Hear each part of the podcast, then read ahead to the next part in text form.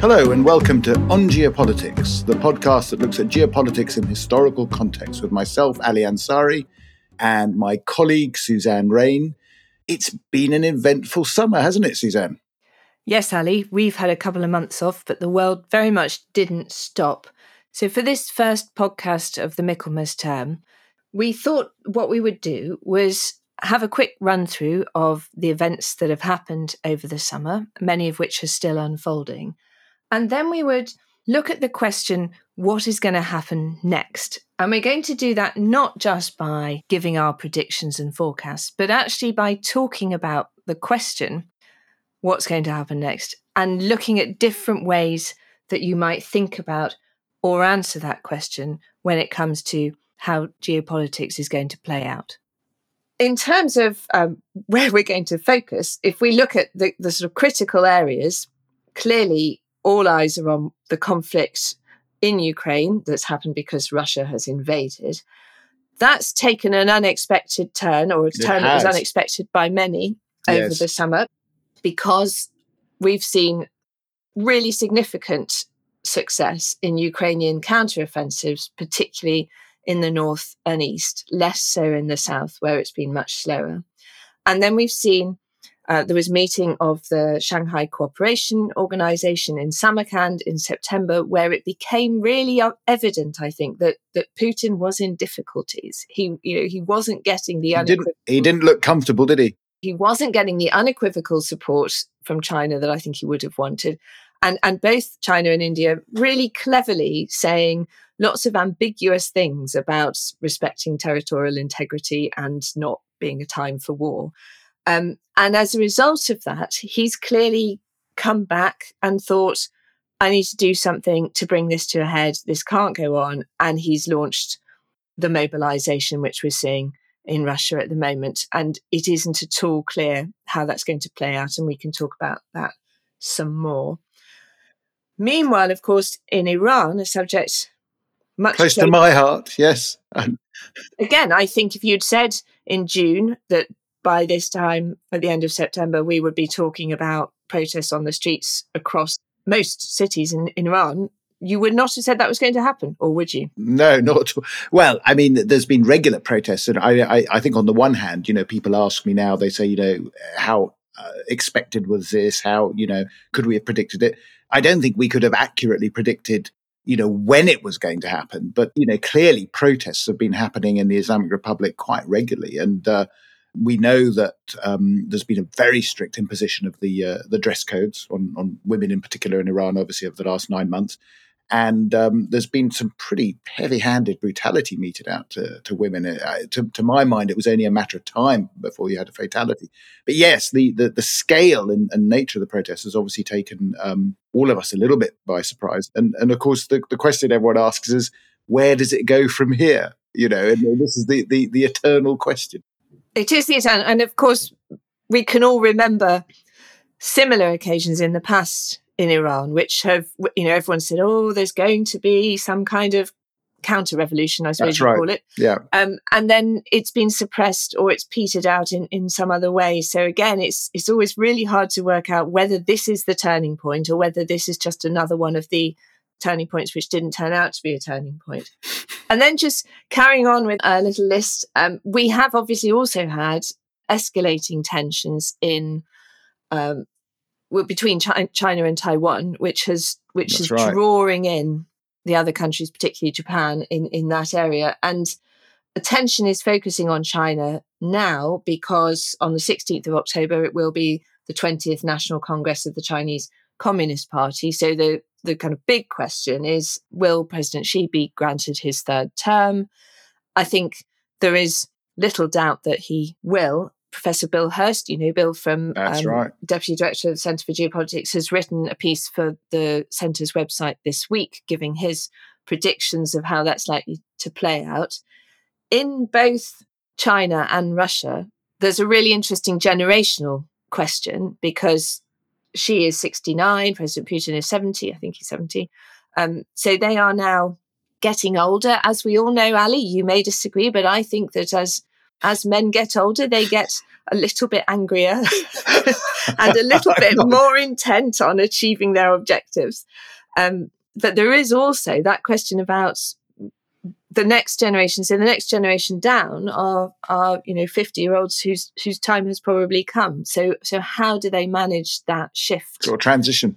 Yeah, because there has to be a transition. Fortunately, fortunately, in Iran, we have no sort of age requirement. They seem to go on and on until really they they um, reach their natural end. I think. Which is another question, I think, because the Ayatollah is not well. No, he? that's right. He's not well, and I mean he's in his eighties, and you know the succession issue is something that's going to be very. You know, we've discussed that before in previous podcasts, but I, I think things are, are generally coming to a head, which is quite interesting. So, what we thought we would do today is rather than give answers to all these uncertainties, we would discuss the means by which one seeks to provide answers to uncertainties, That's or right. even better, the means by which one accepts that there are uncertainties and learns how to adapt oneself That's to right. the uncertainties with a view to making things essentially pan out more like we want them to than, right. than they might otherwise. Um, how, we, how we can be better prepared, I suppose. Is, how is we idea. can be better prepared um, for whatever happens next um, and ideally, well, no, because that's still passive. Ideally, how we can somehow change what happens next so that it's less bad. Yeah, uh, that's the good point. absurdly ambitious objective of this podcast. And Ali, I think you're going to start, aren't you, by talking about how you do that using well, yes. History. I mean, I I was going to to look at it from obviously a, a historian's perspective. Of course, historians are famous for saying that you know we we don't do predictions uh, it's much safer not doing predictions because most often than not, it, it turns out wrong. But as you say, it, it's a question of really laying out what we imagine would be scenarios going forward and what we think would be realistic uh, outcomes. So, you know, policy planners and others can be a little bit better, you know, more better prepared for what's for what's coming. And I think one of one of the interesting things for me, I suppose, um, in any historical experience, is that we always tend to be fighting the last war, don't we? We always mm. tend to look at so everyone sort of looks at the Islamic Revolution in Iran in 1979 and expects a repeat of that performance. You know, almost sort of. Um, uh, carbon copy, which of course is just not going to happen. I mean, that's just not the way things happen. I mean, it, it, yeah. And um, Iran has uh, many uh, popular political other uprisings that you can choose from. And, and I think look at, and I often say that if you look back a bit further, to, to paraphrase, I think it's Churchill, isn't it? It says the further back you look, the for, further forward you can project. Nice little phrase that. And uh, you I'm know, not sure how. maybe, but it's yeah. very useful for historians. You see, because yeah. it means medieval historians can be very, very, uh, very useful all of a sudden. But the, um, you know, for me certainly, uh, the, the the bigger the context, the bigger the the sort of historical landscape you can explore, uh, the better an idea you might have. And I, you know, again, these are these are very sort of uh, conditional sort of. Uh, uh, issues, but the better idea you might have of, of, of, potential ways forward. And if you you know, in Iran in particular, I've written about this. You know, if you if you look at the various different uh, historical and even sort of literary uh, examples of popular revolt, not just Muslim ones, but Iranian sort of narratives and others, it gives you a, a slightly different idea about what people, what what you know, how people might behave. So that's one thing. And then, of course, you know, uh, being as the other phrase that I very much like, the archaeology of knowledge, as, as, as, as a French thinker, I think once said um, the we're always sort of picking. You know, our problem is that we have limited evidence, don't we? We're we're, we're not. We don't have full. Uh, information, all the information we want. We never have all the information we want. So we're, we're, we're sort of filling in the gaps. So the way I've tried to do it in looking at Iran is, is bringing together both a, a, an understanding of the historical experience and then filling the gaps with certain conceptual sort of models of, of how states change and political change, economic change. And that's the way I suppose I come to a, a, a conclusion um, and some thoughts about where Iran uh, may or may not go. But of course, it requires, I suppose, that thing which, you know, I think we all need to be uh, a, a, little bit braver about, and that sort of unorthodox thinking, I suppose, you know, thinking out of the box and not being dictated by certain I don't know, um, standard narratives of historical development that um, you know that we think apply. I mean, I remember having debates with colleagues who were essentially social scientists, I should say, not to not to be rude about social scientists, but um, you know had a sort of a tick box uh, model of, of what is required for a state to change. And of course, some of this might be useful. Of course, it's a useful framework of how to think, but I don't think it should necessarily dictate because, you know, all these models clearly change when we look at the experience. I mean, I, I don't know how, you know, I don't know what you're, you, you know, you've obviously had a much more hands on and, you know, you're much more in a policy framework. So I'd love to know how you sort of like were able to try and handle these things. Well, I think you, have that last mm. point um, is a really interesting yeah. one. Essentially, how do you predict instability or a spontaneous? Uh, you know, when when will a spontaneous movement of people that's right become something which then does that's right change the government of a country i suppose or change you know when when does a re- how does a revolution happen and if you read actually mm.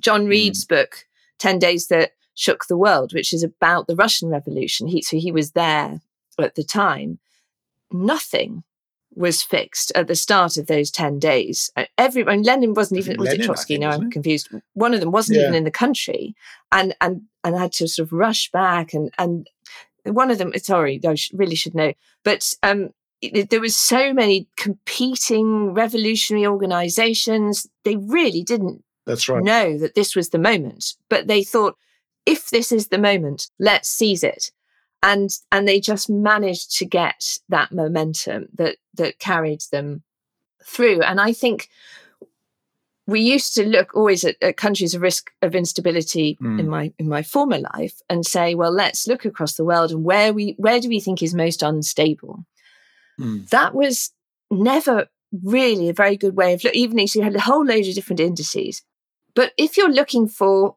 instability it was actually um, the Americans had said to me, "Don't forget that the the, the strongest right. regimes, right. that yeah. the most rigid countries are also the most brittle."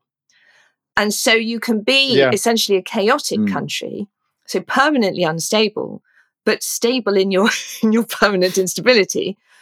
And there's lots of countries like that, one might even say. But there are there are these, right. you know, strongly authoritarian regimes which are brittle at a certain moment. And so they will then suddenly break. And the way that they break is so dramatic. So you could argue, this may be controversial, but you could argue that the, one of the reasons that what happened after um, the US and its allies invaded Iraq in 2003, the reason that Iraq collapsed so completely and was impossible to put back together was mm. precisely because Saddam Hussein's rule had been so authoritarian that all the governance structures collapsed and, and it couldn't be put back together again. So, so we're looking essentially, we're now talking about particularly Russia and, and Iran, where we are now seeing, um, mm. you know, actually more in Iran than in Russia, but we're seeing kind of popular mobilization, young people on the streets. And we're saying, is this a tipping point? That's Might right. something be different? And it's, as you just said, it's impossible to know from this point what's going to happen next. Uh, you've written, though, very interestingly for Engelsberg Ideas this week, where you do actually, I mean, in a way, you hedge your bets still, but you do say this is this is the start of something, don't you? Well, I mean, my, I mean, where, where I cheat a bit, I have to say, is that, um, you know, I've been thinking that the, the situation in the Islamic Republic has been unsustainable for some time. So it's not even, and I, it's not even so much. I think the current situation is the start of anything. I think it's just a sort of a continuation down a path that has a logical conclusion, which is not very which which is which, which is not in the Islamic Republic's favor, if I can put it that way. That's not to say that the the immediate outcome of what's going to happen in of the current protests is going to result in anything pleasant. I mean, I I think I think I also say in that that there may be light at the end of the tunnel, but it's a, it's a very long tunnel. Yeah. Uh, and I think you know people have to be aware of that because there's a lot of excitement. I think certainly among opposition groups, uh, certainly abroad and others who who feel that something imminent is about to happen. And I think we have to be uh, a little bit more. Uh, you know, wary of what history tells us. You know, the, the demonstrations in 2009 that were vast after the sort of the the highly contentious and, in my view, fraudulent election of 2009 resulted in demonstrations over a period of six months, you know, very widespread, very violent as far as we could see. And yet ultimately they petered out and they were contained. Now, the difference, I think, now is that, um, you know, the, the, the, the popular protest is not really about political reform. I mean, I, I, I, think by the end of the protests in 2009, people had moved away from the belief that um, the Islamic Republic was capable of internal reform. But certainly that was a process. I mean, that was a process that took place over the six months. I think now people have entered into the demonstrations with the view that they don't like what they see, you know, and they're, they're, they're, they're, they're arguing for change. The trouble is, of course, is that, you know, how politically organized these protests are. I mean, I, I also wrote a, a piece and I about, you know, how the British in particular assess the the fall of the Shah, you know, in 1978. And it's fascinating to see actually how you know, when you look at the the dispatches coming from uh, the British Embassy in Tehran back to the Foreign Office, you know, through '78, how it only really very slowly dawned on people that something significant politically was taking shape. You know, we tend to read in history books now. Um, it's a bit of a cliche, and I hate it to be honest, but it, it's a cliche. They say, you know, the Islamic Revolution in Iran began on the 8th of January 1978 with an article in a newspaper, blah, blah, blah, blah. And it's all very neat and tidy and rather nice. Of course, the interesting thing is, is when you look at the contemporary documents, nobody noticed. I mean, nobody gave two hoots about this. I mean, some people know, but they didn't think it was significant. You know, what is it? How do we, in a sense, as analysts, really looking at this in real time, decide what is significant and what isn't? And that, that for me is fascinating. You know, I mean, that's why I, I think, you know, it's, it's I always say to colleagues who are more in the policy side of things that we shouldn't kick ourselves for not predicting things because revolutions are inherently unpredictable. I mean, otherwise, if we could always predict them, you know, uh, at least cleanly, let's say, you know, it, it wouldn't be the surprise that you know the revolutionary surprise that it is obviously, Ali, this is a subject close to my heart. Yes, absolutely. You know that I think that we are in thrall to mm. prediction and forecasting. Yeah. And my personal view is that the Philip Tetlock super forecasting thing, where essentially you can set a computer game, uh, or, you know, you bring people together yeah. in an abstract way and ask them a whole set of questions about what the future is going to look like. And some people are better at it than others is a terrible way to go about it, if I'm honest, because it's almost saying everything can somehow be reduced to an algorithm. And of course, the really unpredictable things are never going to be thrown up by the algorithm because the algorithm is working on the basis of patterns that it's seen before. That's right. So yeah, you have to point. you have to find a way. You, so so for me, I would love it if we could stop talking about predicting and forecasting and horizon scanning to me, it's no good saying, what's Iran going to look like in five years' time? Right. You know, it, we have no idea. It's a waste of time trying to say. what would be better to do is essentially what you're talking about, which is monitoring it on a daily basis and investing in the people who are watching how it's changing on a daily basis so that exactly as you're saying, exactly at that point mm. where something happens, mm it's not that nobody's noticed it, you know, when you go back and nobody really realized what was happening, because yeah. you actually have a whole load of people who are noticing it and talking about it and trying to work out what it means all the time. And I think what's changed in the modern age is that we we kind of do have that. We have this yeah. massive open source thing on particularly on Twitter where people are analyzing everything but they're still stuck in um, they're either analyzing without any ability to do anything about anything so you want to be able to make sure that that analysis is feeding back into the people who who could decide something or they're analyzing still in this sort of passive vacuum to, to say well let's let's predict what's going to happen next and my my what I like to think is my killer point is that obviously nothing in the future is fixed. So mm. what happens next depends not only on, it's not enough just to say, what is Putin going to do? But we should also be saying, what are the actions that others might take that will affect what Putin does? And that, of course, includes the actions of whatever amalgam of actors you want to say, know, the West, is that the EU, is it NATO, is it America, is it individual nations doing different things? It's also actions that China and India and the Middle East might take vis a vis Russia in terms of the support they're giving or the messages that they're sending. All of those things affect what happens next. So, a suggestion that you can just conjure out of thin air a prediction is lunacy. Uh, from my no, I mean, I, I think it's it an excellent happen. point. No, it's an excellent point because because one is that we don't, and I'm, you know, I so what I do is basically I look at a particular environment, and I, you know, obviously I'm looking at Iran. I mean, other people will be looking at Russia, Ukraine, other things. You know, China. What the hell is China being up to?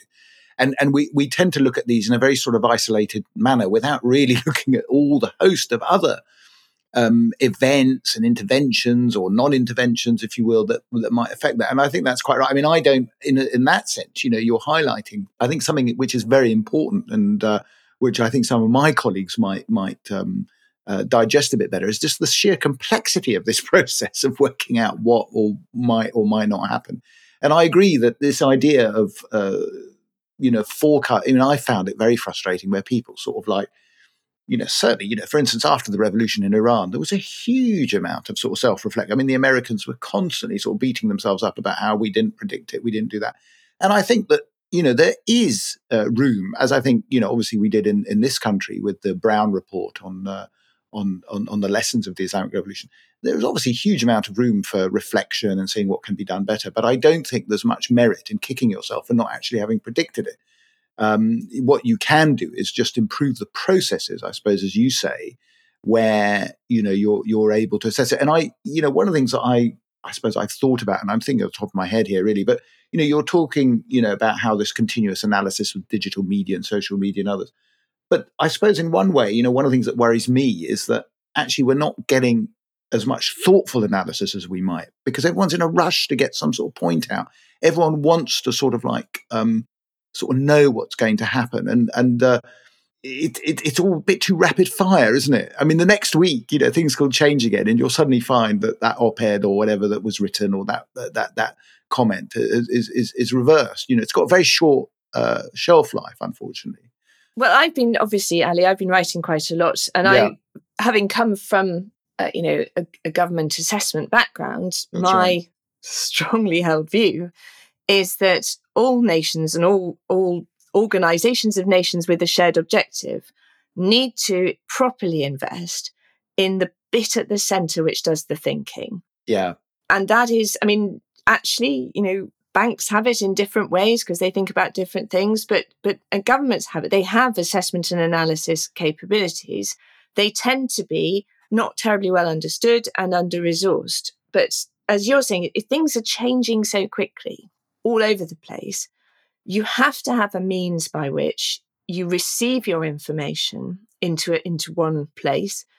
You you sort it, you filter it, and you think about it, and you and you track how things are changing because it's you can only spot the the sort of outlier event that's a clue that something's going to happen. You can only spot that if you're tracking all the other events.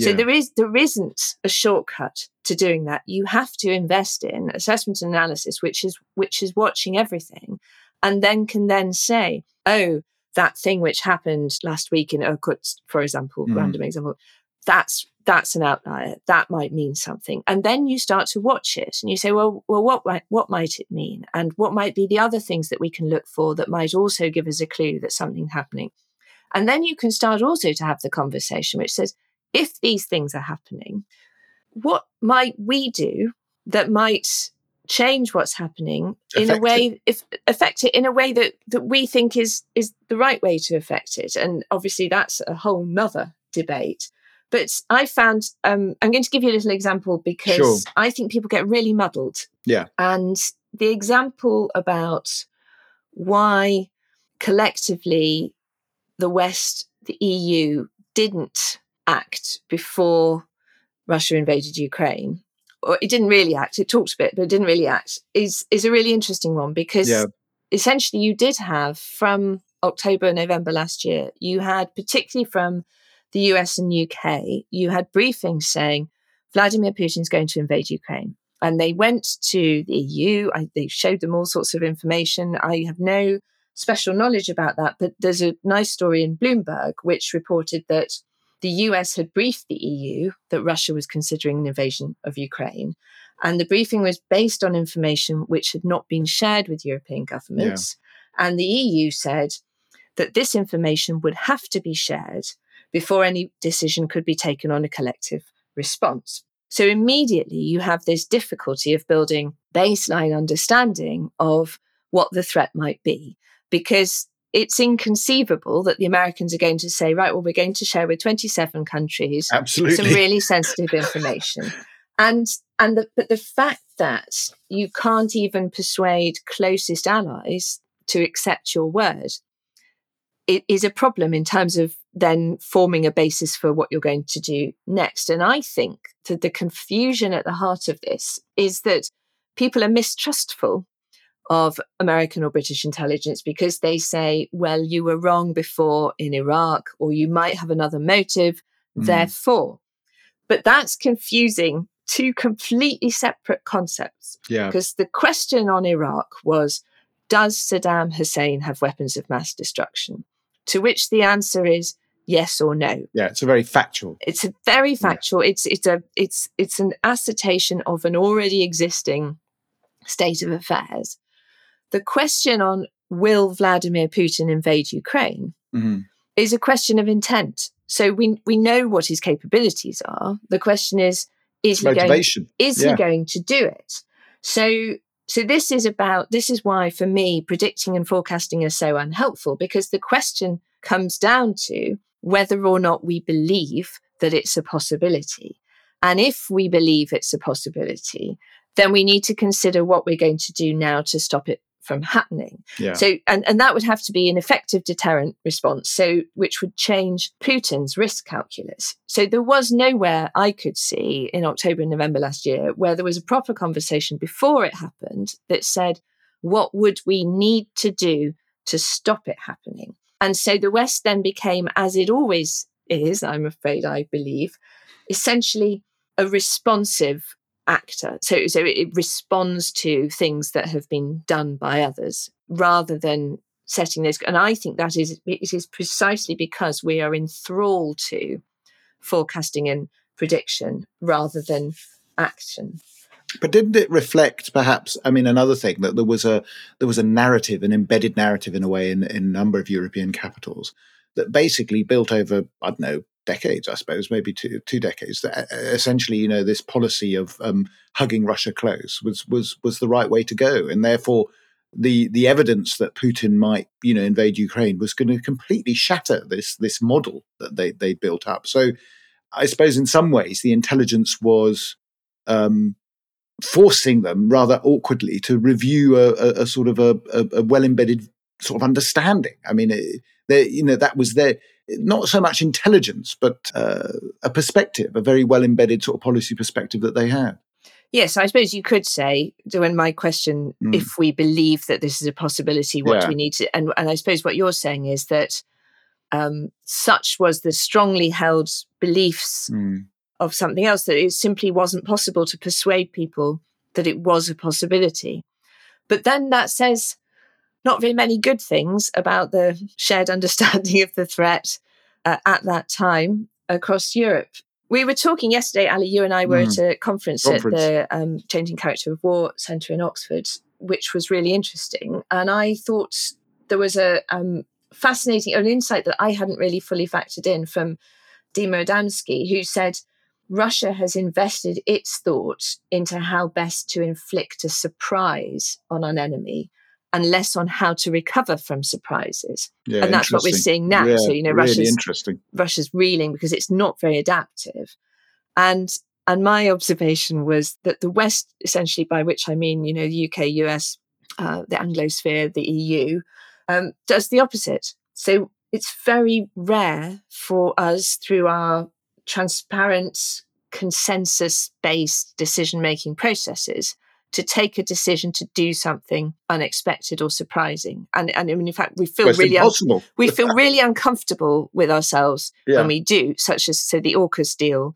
Um, yeah. There was a huge backlash because we'd done something that had surprised the French, which right. which is just not done. You know, I know. um, but uh, but what actually, and then I was thinking about it a little more. I think we are conversely, we are much better at responding. So we are more adaptive to um, to surprises. Mm. So we might not be the surprisers, but we're we're better at when we are surprised. We're so used to being surprised that we have actually evolved a system which enables us to respond in a in a more in a more agile way. Um, but it struck me that, that that is that is a psychological difference. And and Shashank Joshi was asking last night, you know, if there's a debate at the moment about whether Russia might decide to use a tactical nuclear, nuclear weapon. Yeah.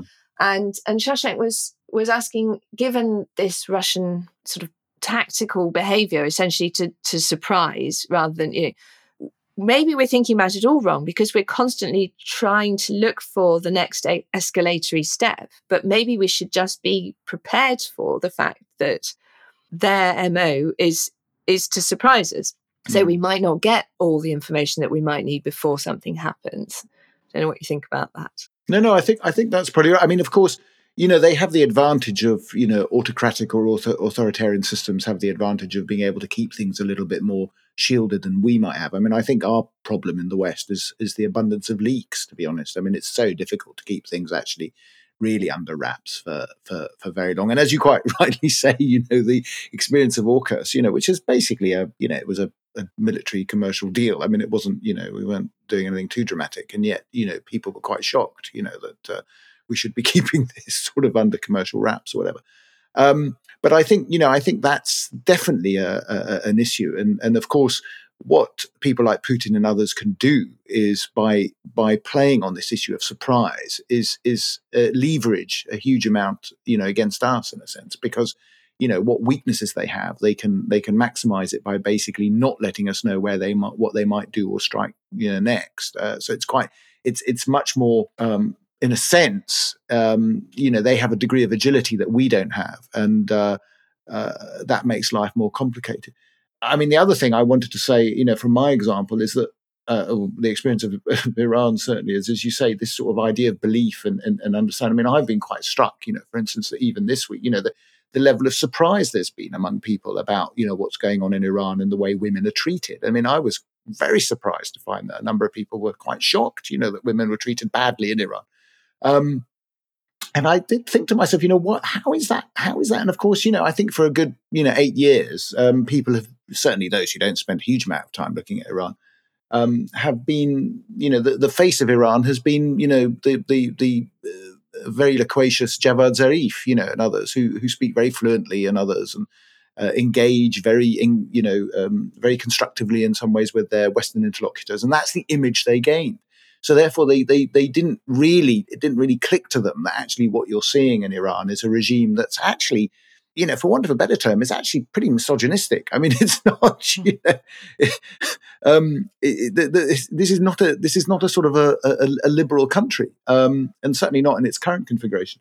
Um, so it's uh, you know it was interesting, sort of puncturing some of the, the, the assumptions which people had built up certain narratives um, and that had framed their understanding. So when the evidence came to the contrary, it took a bit of time for them to adjust. And I suspect this was the same, really. I mean, it was a really major issue to realize that Putin was perhaps not the warm, cuddly Russian that we thought he might be. I mean, I know a lot of people obviously realized he wasn't, but they didn't really accept how far he might go apart from it has to be said, Eastern Europeans who were fairly yeah. on the ball, I have to say, weren't they? I mean, they they well, they know they're on they, the front line.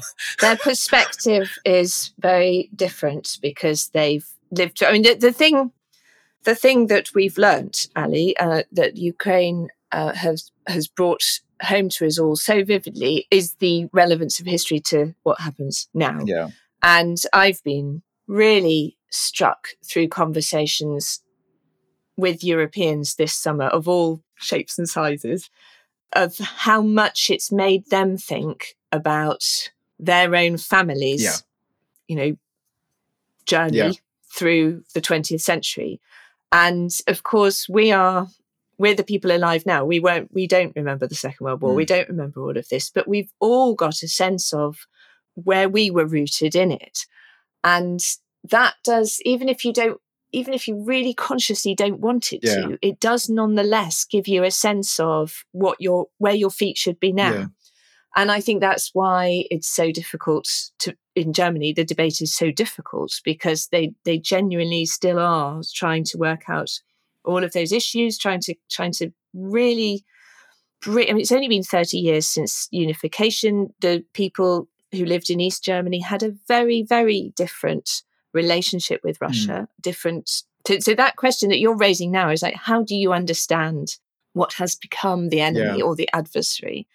And and I think um, Elizabeth Braw wrote something really interesting, saying, you know, there's an awful lot of people in East Germany who understand Russia, who you know, who who went on study exchanges when they're at school, who you know, they really understand Yeah. Russia, um, but but in a different way. And so we are, we're all trying to work all of that out, and it's not straightforward. But I think I suppose all I would say is um, let's not try and work it out by just sitting there saying what what do we predict is going to happen next. Um, can I finish with a with a observation Yes, about the future? absolutely. I suppose. So, um, and this is the this is the paradox of good prediction. So, good prediction will always seem to be wrong because nothing in the future is fixed. Right. And the best analysis, if you're doing this properly, enables swift decisions which change the outcome. So the best, if, if a prediction has has takes the shape of a warning, essentially a warning of something bad rather than something good. But if you're trying to warn that something might happen, the best predictions look like false alarms because they have been fed into a decision making process that then has a proper conversation about what action needs to be taken to stop it happening. So then it, it doesn't happen. And, and then you can say, well, you know, you were wrong when you said that Russia was going to collapse because it didn't, or Yeah, yeah. whatever it is. And and on Ukraine, so all the predictions which say, is Ukraine going to take more territory or not? Is it going to be a bloody stalemate or not? Actually, action taken by Ukraine and the degree of useful support it receives will determine exactly how far and how quickly Russia can be pushed back. So you get sort of military analysis, which is providing situation updates, which enable these adjustments. And you have observation and intelligence, which indicate what are Russia's strategic vulnerabilities. And you have diplomatic reporting and security partnerships, which give insight into the posture of allied countries. And then you need to think, well, now we know Mm. where we are. What what do we need to do to change what happens Yeah. next?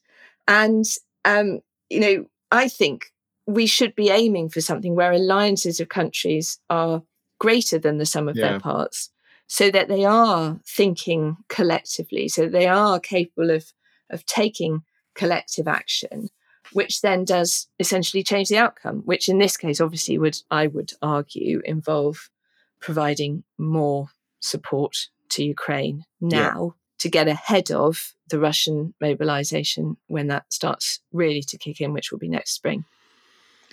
Well, I think that's a good way to end this uh, this return this return to the uh, to the on geopolitics uh, podcast. But I have to say, I thoroughly enjoyed that, and I hope we can uh, maybe with the uh, help of guests going forward, uh, maybe discuss this, you know, um, in a little further and explore the different uh, ways in which we can perhaps enhance capabilities and so on and so forth, as you've sort of outlined now.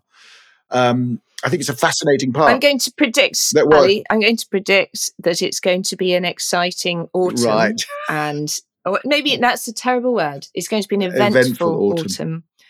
And we need to be on our guard, in more uh, ways than one. watching, watching constantly, uh, observing, and ready. I think that's absolutely right, and I hope our listeners will uh, accompany us uh, while we while we explore some of these things. Um, so, um, until next time, uh, it's bye from me. And goodbye from me.